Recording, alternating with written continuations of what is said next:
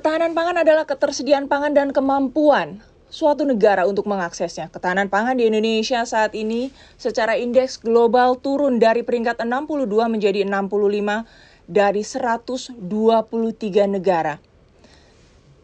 Sosok Johan Rosihan dari fraksi Partai Keadilan Sejahtera berkali-kali menyuarakan mengenai ketahanan pangan baik di ruang-ruang rapat kerja di Komisi 4 maupun dalam sidang paripurna Senin lalu bahkan mengutip kata-kata Bung Karno bahwa pangan adalah hidup matinya suatu bangsa. Telah hadir bersama dengan rasional dan transparan Bapak Johan Rosian dari fraksi Partai Keadilan Sejahtera. Assalamualaikum Bapak. Waalaikumsalam warahmatullahi wabarakatuh. Bapak ini vokalis salah satu vokalis dari Partai Keadilan Sejahtera yang anggota legislatif yang baru, anggota legislatif muda, legislator muda yang sangat vokal nih Pak istilah Jawanya Bapak kok berani Pak gitu loh. Iya, iya. Ini sudah janji saya sama rakyat. Ya, ketika saya kampanye kemarin itu saya nyatakan komitmen bahwa saya akan pertama saya akan menjaga eksistensi politik orang Sumbawa karena saya ini menggantikan Fahri Hamzah. Iya kan? Nah, karena Bang Fahri apa kabar, Bang? Penerusnya sama vokalisnya, Bang. Nah, yang kedua, uh, petani, peternak, nelayan di seluruh Indonesia ini harus bisa mengakses. Baik. Ya kan mengakses baik di hulu sampai hilir soal uh, apa namanya kebijakan-kebijakan pertanian kita. Nah, karenanya saya sejak awal ya mencoba menyeimbangkan antara uh, aktivitas saya di ruang-ruang pengambil kebijakan. Di situ kita memberikan pertanyaan, memberikan kritik, memberikan masukan dan lain sebagainya. Pada saat yang sama, saya juga turun ke dapil, turun ke sawah-sawah, turun ke apa namanya? ke laut-laut gitu untuk memastikan bahwa apa yang dibicarakan di ruang sidang itu menemui fakta di lapangan. Sejauh ini fakta-fakta di lapangan di Sumbawa maupun di seluruh daerah Indonesia pada saat Bapak kunjungan kerja uh, sejalan nggak dengan visi misi dari Komisi 4 sendiri untuk memperjuangkan pertanian, kelautan dan berbagai macam uh, uh, apa yang diperjuangkan oleh ya, Komisi 4? Alhamdulillah saya banyak mendapat apresiasi, banyak mendapat uh, masukan dari masyarakat ketika saya turun. Uh, saya mengambil salah satu contoh misalnya ya kan selalu kenapa kita impor garam selalu oh, ya. alasan baik dari BUMN maupun dari kementerian itu bahwa garam kita kurang asin. Baik. Jadi NaCl-nya itu di bawah 99%. Di bawah rata-rata nih. Nah, saya turun ke tempat saya ada namanya uh, sentra garam raya di sana, ada di Bima, ada di Labuan Bontong, ada di Labuan Kures sama di Sumbawa. Petambak sana bilang, "Pak, kami minta jaminan saja bahwa garam kami itu diserap." Baik oleh pemerintah maupun industri. Mau NaCl berapa kami sudah bisa buat. Jadi sebenarnya sudah mampu ya Pak mereka Indonesia tuh. Buat. Mereka bisa buat. Kalaupun misalnya anggap saja mereka tidak mampu, terus untuk apa kita ada badan riset di kelautan? Ya kalau kalau tidak bisa kita membuat garam kita menjadi asin gitu. Itu kita baru bicara garam, belum kita bicara belum mengenai bicara beras. Nah, saya Bapak tuh salah satu yang vokal loh Pak hmm. mengenai polemik isu wacana impor satu juta ton beras hmm. loh Pak kemarin-kemarin tuh Pak. Ya mungkin tidak diperhatikan Marta ya sama teman-teman itu. Saya sampai bilang ke kementerian itu, ya, Kementerian Pertanian. Anda tahu tidak sejarah Indonesia ini. Dulu Belanda datang ke sini bukan untuk menjajah kita awalnya. Mereka mencari rempah ke sini, mencari hasil-hasil hutan, mencari hasil-hasil pertanian kita. Ada Jawa Duipa, ada Sumatera, WIPA segala macam. Ini sumber pangan itu Indonesia. Orang datang ke sini. Maka yang didatangkan oleh Belanda itu itu POC bukan tentara yang dikirim pertama. POC organisasi POC. dagang. Organisasi dagang. Betul. Nah, makanya saya tanya dia kemarin itu apakah perlu kita undang Belanda lagi untuk mengelola Indonesia ini? Bapak bilang itu di ruang iya, rapat. di ruang rapat bilang begitu. Coba lihat gula. Gula. Gula yang ada ini pabrik-pabrik ini tinggal oleh Belanda. Rel-rel kereta distribusi gula itu ditinggal oleh Belanda. Tidak ada perbaharuan kita pakai analogi sederhana saja ya Pak ya. Iya gitu, gitu.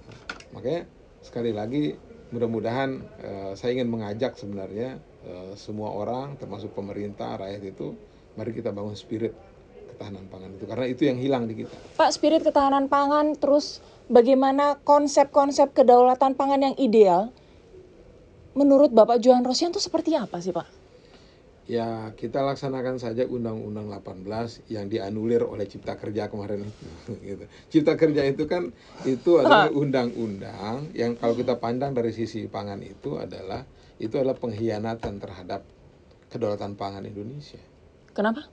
Karena Undang-Undang Cipta Kerja bicara tentang ketersediaan pangan. Yang namanya ketersediaan itu bisa dari dalam negeri, bisa dari luar negeri. Kejadian hari ini. Apa yang Bapak bicarakan? Apa yang Bapak Eh, protes? yang saya protes alasan pertama saya itu kejadian hari ini bahwa pemerintah impor ugal-ugalan di saat petani panen raya.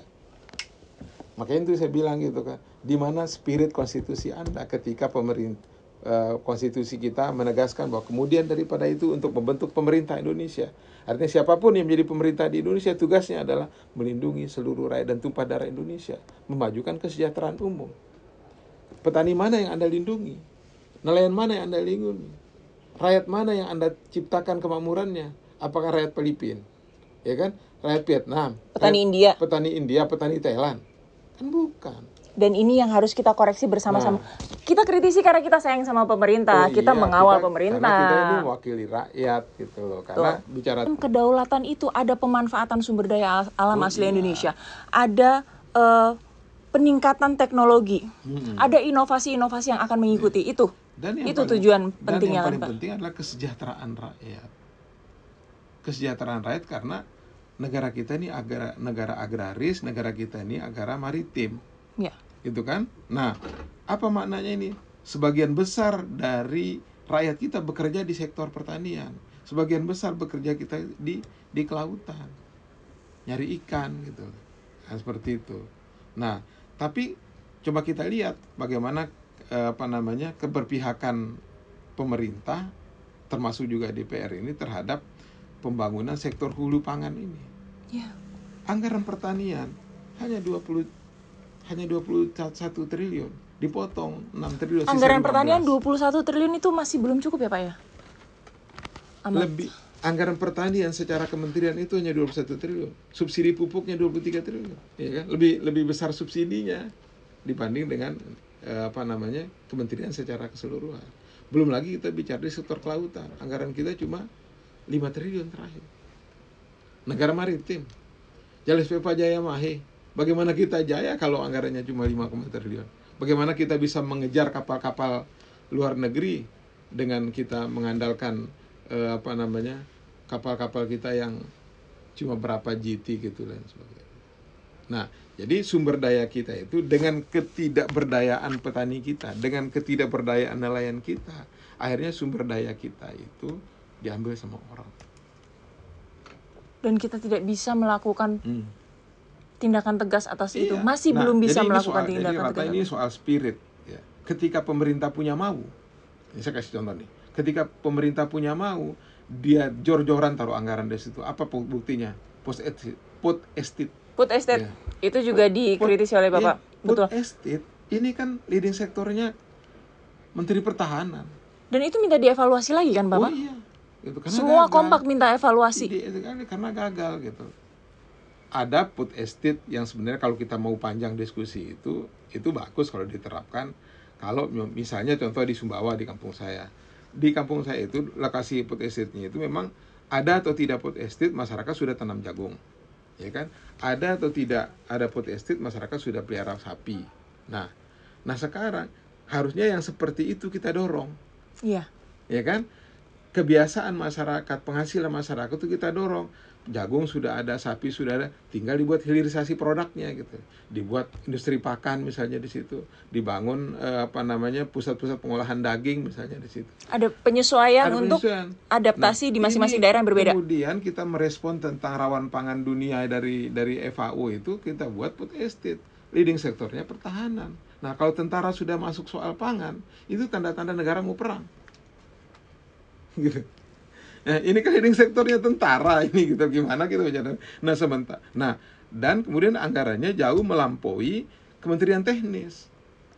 Nah, itu saya bilang, kalau pemerintah punya mau, dijor-joran kasih anggaran. Jadi bukan tidak ada, bu- ini bukan soal tidak ada ketersediaan anggaran, Ada tapi hanya soal keberpihakan pemerintah. Gitu. dan keberpihakan pemerintah seharusnya kita geser bukan mengenai hanya semata-mata ketahanan, tapi ketahanan pangan yang sebenar-benarnya untuk Bukan kedaulatan hanya rakyat. Ketersediaan. Sekarang rezim pemerintah sekarang ini rezim ketersediaan, bukan rezim ketahanan. gitu. Ini salah satu kritikan yang untuk membangun pemerintah juga. Iya.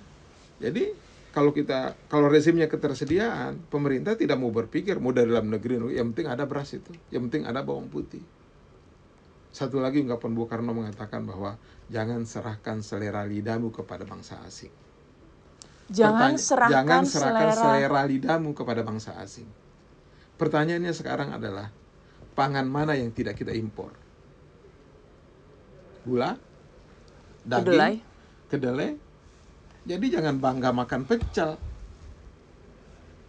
Kacangnya diimpor.